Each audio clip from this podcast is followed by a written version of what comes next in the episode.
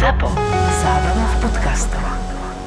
Toto je epizóda, ktorú nenahrávam len pre teba, ale písal som ju aj pre seba. Posledné týždne som musel robiť viacero ťažkých rozhodnutí a zamýšľal som sa nad tým, že či žijem život, ktorý naozaj chcem žiť. Prišiel som potom na niekoľko dôležitých vecí, ktoré by mal podľa mňa raz začať počuť každý. Bude to trocha osobnejšie, ale možno to bude to najdôležitejšie, čo dnes budeš počuť.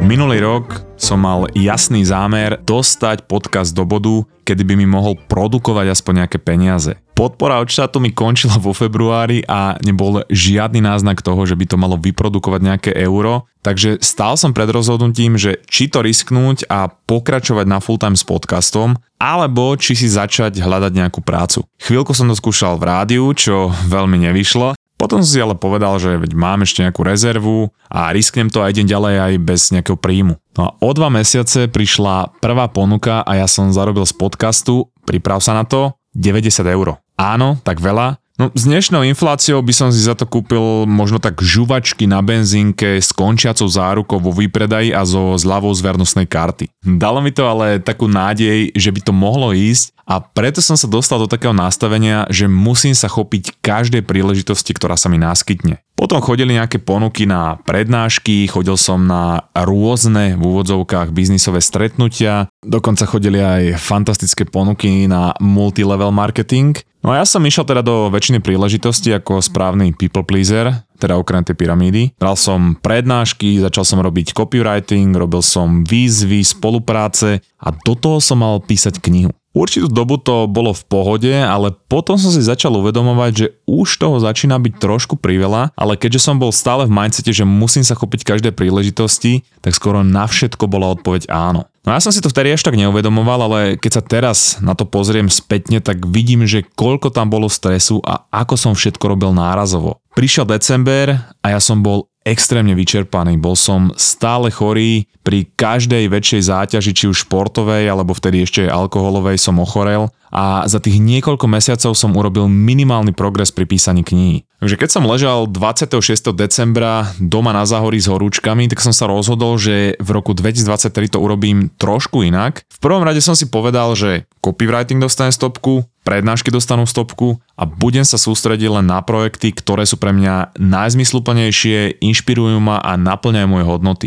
Prvý z tých projektov bola kniha, ktorú som mal rozpísanú, ale bol to absolútny chaos a preto som si kúpil letenky na január na Cyprus, kde som sa chcel dať nejako dokopy aj zdravotne a tak si nejako oddychnúť a chcel som tam tú knihu dopísať. K tomu sa ale ešte vrátim neskôr. Ďalší projekt bol Toldo, ktorý som pomáhal rozbehnúť, ale potom mi chalani dali ponuku sa v ňom angažovať viac, čiže som robil akvizície, stretával som sa s podcastermi a ten projekt pre mňa znamená veľa, pretože som cez neho chcel pomáhať slovenskej podcastovej komunite nerobiť podcast len ako hobby, ale začať z neho aj trošku zarábať, pretože keď to človek dlhodobo robí ako hobby, tak eh, v jednom bode s tým prestane. Potom som vstúpil aj do firmy Notropy ako spoločník, cez ktorú som chcel zase pomôcť ľuďom na Slovensku žiť trošku produktívnejší a spokojnejší život. Takže aj mne sa overilo, že ak si niekto skúsi, ako sa dá produktívne fungovať z Notropy, tak bude viac motivovaný na svojom živote pracovať, než ho ničiť povedzme alkoholom alebo otrasnou životosprávou. No a prvé tri mesiace v roku 2023 som sa sústredil hlavne na knihu a pritom som samozrejme robil ešte podcast. Potom som sa postupne začal intenzívnejšie venovať aj Toldu a Notropy, pričom stále som dopisoval knihu, robil mozgovú atletiku a plánoval spustenie YouTube kanálu. A všetky tieto aktivity začali byť intenzívnejšie v období, kedy začínalo leto a potom sa stala zaujímavá vec. Začalo leto, ja som robil všetko naraz a potom som sa precitol na konci septembra a premýšľal som, že kde je vlastne to leto, ktoré pred chvíľkou začínalo. Ja som si uvedomil, že väčšinu leta som strávil za počítačom alebo som behal po nejakých stretnutia a neustále som bol v pocite, že keď sa venujem jednému projektu, tak sabotujem ten druhý alebo tretí, ktorému by som sa mal venovať. Nerobil som to, čo som chcel alebo mal robiť, ale robil som to, čo najviac horelo. Niekoľkokrát sa stalo, že ma volali kamoši alebo rodina sa stretnúť a ja som nemohol, pretože som musel robiť niečo pre tie moje projekty. každému som hovoril, že ako má strašne veľa roboty, ako keby to bolo niečo obdivuhodné. Ale dokonca aj v spoločnosti je také presvedčenie, že keď má niekto veľa práce, že to je vlastne fantastické, ale ja nerozumiem, že prečo. Ja si nemyslím, že je snom každého človeka robiť tak veľa, že nemá čas na kamošov, rodinu a svoje vlastné záujmy. Napriek tomu sa tým ale všetci chválime, ako keby nám to malo dávať nejaký pocit nadradenosti. Toto ale nie je absolútne to, čo som chcel. Ja som chcel začať vlastný projekt preto, aby som mal kontrolu nad svojím časom a hlavne mal väčšiu slobodu. Ale stal sa pravý opak. Mám ešte menej času na svojich kamošov a rodinu, než som mal v korporáte. No a v tomto období som začal premýšľať nad tým, že či to teda takto chcem a že čo je tá alternatíva a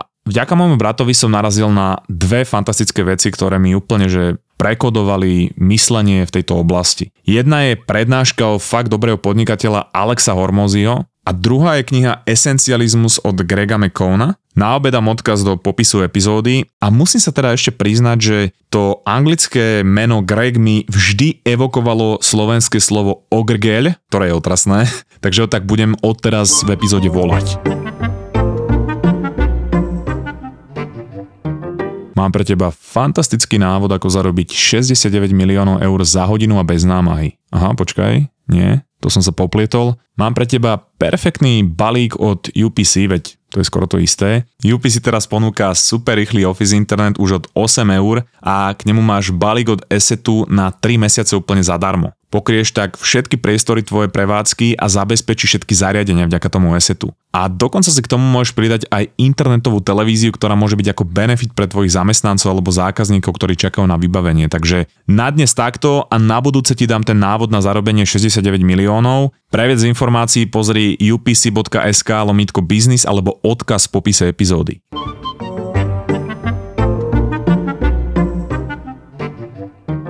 Alex hovorí v tej prednáške o tom, aký malo dopad na jeho podnikanie to, že sa venoval naraz viacerým projektom a tým pádom sa zároveň nevenoval žiadnemu. A je to viac také biznisové, ale tebe chcem povedať skorej to osobné hľadisko. Ogrgel začína knihu Esencializmu s príbehom, ako na všetko hovoril áno a dokonca až do takého extrému, že v čas, kedy jeho manželka rodila, mal mať pracovné stretnutie z jeho práce a stál pred rozhodnutím, že či ísť za svojou manželkou na pôrod svojho dieťaťa, alebo ísť na to stretnutie. A jeho šéf mu povedal, že tam musí byť, pretože to je dôležitý klient a bude si ho neskutočne vážiť, pretože vie, že jeho žena práve rodí a že z toho vznikne obrovský biznis. Ogrgel teda išiel na meeting a klientovi to bolo samozrejme uriti, že jeho žena práve rodí a z toho stretnutia nevznikol žiadny biznis. Tak nie je teda o tom, ako robiť menej a dobre, je to o tom, ako si v živote identifikovať a stanoviť priority, o tom, ako hovoriť nie. A potom tam bola najvtipnejšia tabulka, kde boli otázky, ja ti niektoré z nich prečítam.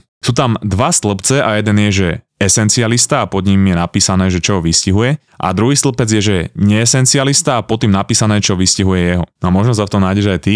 A sú tam napísané veci ako, že Neesencialista hovorí ľuďom áno bez toho, aby sa naozaj zamyslel, robí veci na poslednú chvíľu, reaguje na to, čo najviac horí a potom je tam, že berie si na seba priveľa a tým trpí jeho práca, cíti sa preťažený a vyčerpaný a má pocit, že sa mu všetko vymýka spod kontroly. A ja som sa iba tak zamyslel a hovorím si, že na čo by si dal niekto takú robotu a urobil detálny opis mojej osoby do tejto knihy. No a odtedy som nad tým premýšľal čím ďalej tým viac a premýšľal som nad tým, že koľko akému projektu venujem času. A potom som si predstavil, že či robím pre mozgovú atletiku všetko, čo by som mohol robiť. Za 69 sekúnd som napísal štvordielnú trilógiu o tom, čo všetko by som mal robiť a nerobím. A začal som teda zamýšľať nad tým, že kde by mohla smerovať mozgová atletika, keby som sa jej venoval naplno. A tiež som si uvedomil, že okoľko viac času by som mal na rodinu, kamošov a veci, ktoré chcem ja robiť, kebyže mám len jeden projekt, ktorý mám totálne pod kontrolou, viem, čo sa kedy deje a nerobím len to, čo horí. Uvedomil som si presne to, čo hovorí v knihe Ogrgel. Robil som milimeter progresu v množstve projektov namiesto toho, aby som robil kilometr progresu v jednom a najdôležitejšom projekte.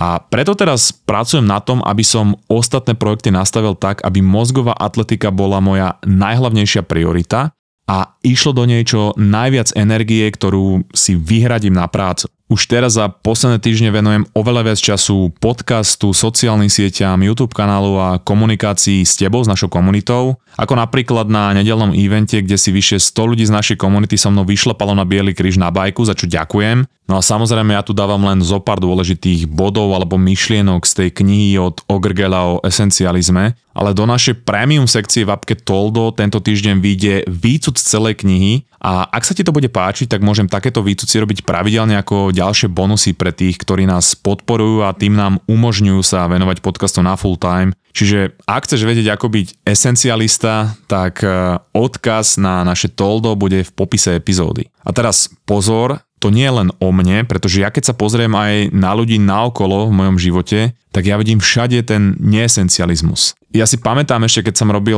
vo Svizre, tak e, samozrejme viem, čo bolo mojou hlavnou úlohou, na ktorú ma prijali a na čo sme mali dávať najväčší dôraz. Bolo to spárovať čo najviac peňazí do systému, lenže z hľadiska vedenia bola absolútna priorita aj odpovedanie na maily, robenie a komentovanie reportov, nahadzovanie dát do programu, aby sme mali prehľad, ako kto čo páruje. A potom sme mali milión meetingov a z toho dňa nakoniec ostalo naozaj, že minimum času na tú činnosť, na ktorú som bol teda prijatý. Ale do určitej miery to bola aj moja chyba, hej. Ja som rodený neesencialista. A ono sa to prejavovalo napríklad aj keď sme chodili na večierky a ja som sa snažil venovať ten večer každému, ale zároveň som sa teda nevenoval nikomu, pretože keď e, s 30 ľuďmi za večer stráviš 10 minút, tak to je nič. Ale keď stráviš s tromi ľuďmi hodinu, tak to je úplne niečo iné. A to isté platí v osobnom živote. Toľko ľudí je často tam, kde nechce byť len preto, že nevedia povedať nie alebo že sa boja ťažkej konverzácie. Ogrgel v knihe hovorí ale fantastickú vec. My sa často sústredíme na to, že ako ubližíme tomu človeku, ktorému hovoríme nie. Skús ale urobiť trochu inak. Prvom rade sa nesústred na toho druhého človeka, ale skús sa sústrediť na to, že keď povieš tomuto človeku teraz áno, čomu všetkému hovoríš nie. V mojom prípade napríklad áno na stretnutie, na ktorom som nechcel byť, znamenalo nie pre čas s kamošmi, čas s rodinou a nie sústredeniu sa na to, čo ma baví robiť najviac, čo je mozgová atletika. Namiesto toho hovorím áno tomu, čo nechcem a ďalšiemu rozptylu. Keď sa človek nenaučí hovoriť nie, tak bude pravidelne tam, kde nechce byť a bude potláčať svoje potreby. Bude tým sebe komunikovať, že potreby ostatných sú dôležitejšie než moje potreby a to sa odrazia na jeho sebaúcte. Ja dokonca mám v živote človeka, ktorý každému povedal na všetko áno a robil to dlhodobo a potom ten kamoš vyhorel a psychicky sa zosypal. No a to je stav, do ktorého ťa dostane dlhodobé potlačanie svojich potrieb. To je jedna z ciest, ktorá vedie k vyhoreniu. No a potom je tu mienka, že ak niekomu poviem nie, tak si s ním pokazím vzťah. Tá pravda je ale úplne opačná. Ak sa každému snažíš vyhovieť, podvedome to komunikuje aj tvoju nízku sebaúctu a ľudia to podvedome vnímajú. Môžeš si to predstaviť nejako takto. Predstav si, že existujú dve firmy, jedna spolupracuje s každým, kto im ponúkne peniaze a zarábajú fantastické prachy, pretože majú veľké množstvo partnerov. Potom je ale firma, ktorá na 95% ponúk hovorí nie a má len povedzme štyroch partnerov, s ktorými spolupracuje, pretože si ich vyberá na základe toho, čo je pre ňu dôležité. A teraz sa zamyslí, že ktorá firma by ti bola sympatickejšia a možno, že pri ktorej firme by ťa viac potešilo, že ti ponúknú spoluprácu. Mňa osobne by teda nepotešila asi spolupráca s firmou, ktorá spolupracuje s každým. Tie peniaze sú asi fajn, ale nehovorí to k hodnotám, nehovorí to k nejakým emóciám, k žiadnemu vzťahu. Ak by mi ale ponúkla spoluprácu firma, ktorá si naozaj detálne vyberá partnerov, tak to bude pre mňa naozaj brutálna vec a budem to úplne inak vnímať. A zároveň to, že tá firma dokáže povedať nie toľkým ponukám, vytvára v očiach ľudí obraz integrity a rešpektu, pretože majú svoje hodnoty a nemôže sa k ním dostať každý. A rovnaké to je pri ľuďoch. My si myslíme, že ak povieme nie, tak to je koniec vzťahu. Z krátkodobého hľadiska to môže síce spôsobiť mierny diskomfort v tom druhom človeku, hlavne ak to nie nevieme povedať nejako elegantne, ale ten človek nás bude z dlhodobého hľadiska rešpektovať za to, že máme v živote stanovené priority a dávame prednosť tomu, čo je pre nás dôležité a zároveň to zvýši jeho záujem o našu pozornosť. Uvedom si, že väčšina z nás má to šťastie, že sme sa narodili s tým, že náš život patrí nám a tým, že nevieme povedať nie, ho dávame do rúk niekomu inému a v nás to vytvára iritáciu. Nie je to ale len nie pri ľuďoch, ale je to aj nie pri činnostiach, ktoré majú nejakú nulovú pridanú hodnotu. Predstav si, čomu všetkému hovoríš nie, keď hovoríš áno 6 hodinám denne pred obrazovkou. Zároveň si uvedom, že čím viac veciam sa v živote venuješ, tým je ťažšie sa sústrediť na tie veci, ktoré sú pre teba dôležité. Čiže si predstav, keď sa napríklad pri scrollovaní TikToku venuješ za hodinu 1500 veciam, ako to znižuje tvoju schopnosť vedieť, čo je pre teba dôležité a vedieť sa na to sústrediť. Keď tvoj mozog tisíckrát musí skákať do rôznych tém v priebehu každých 10 až 30 sekúnd.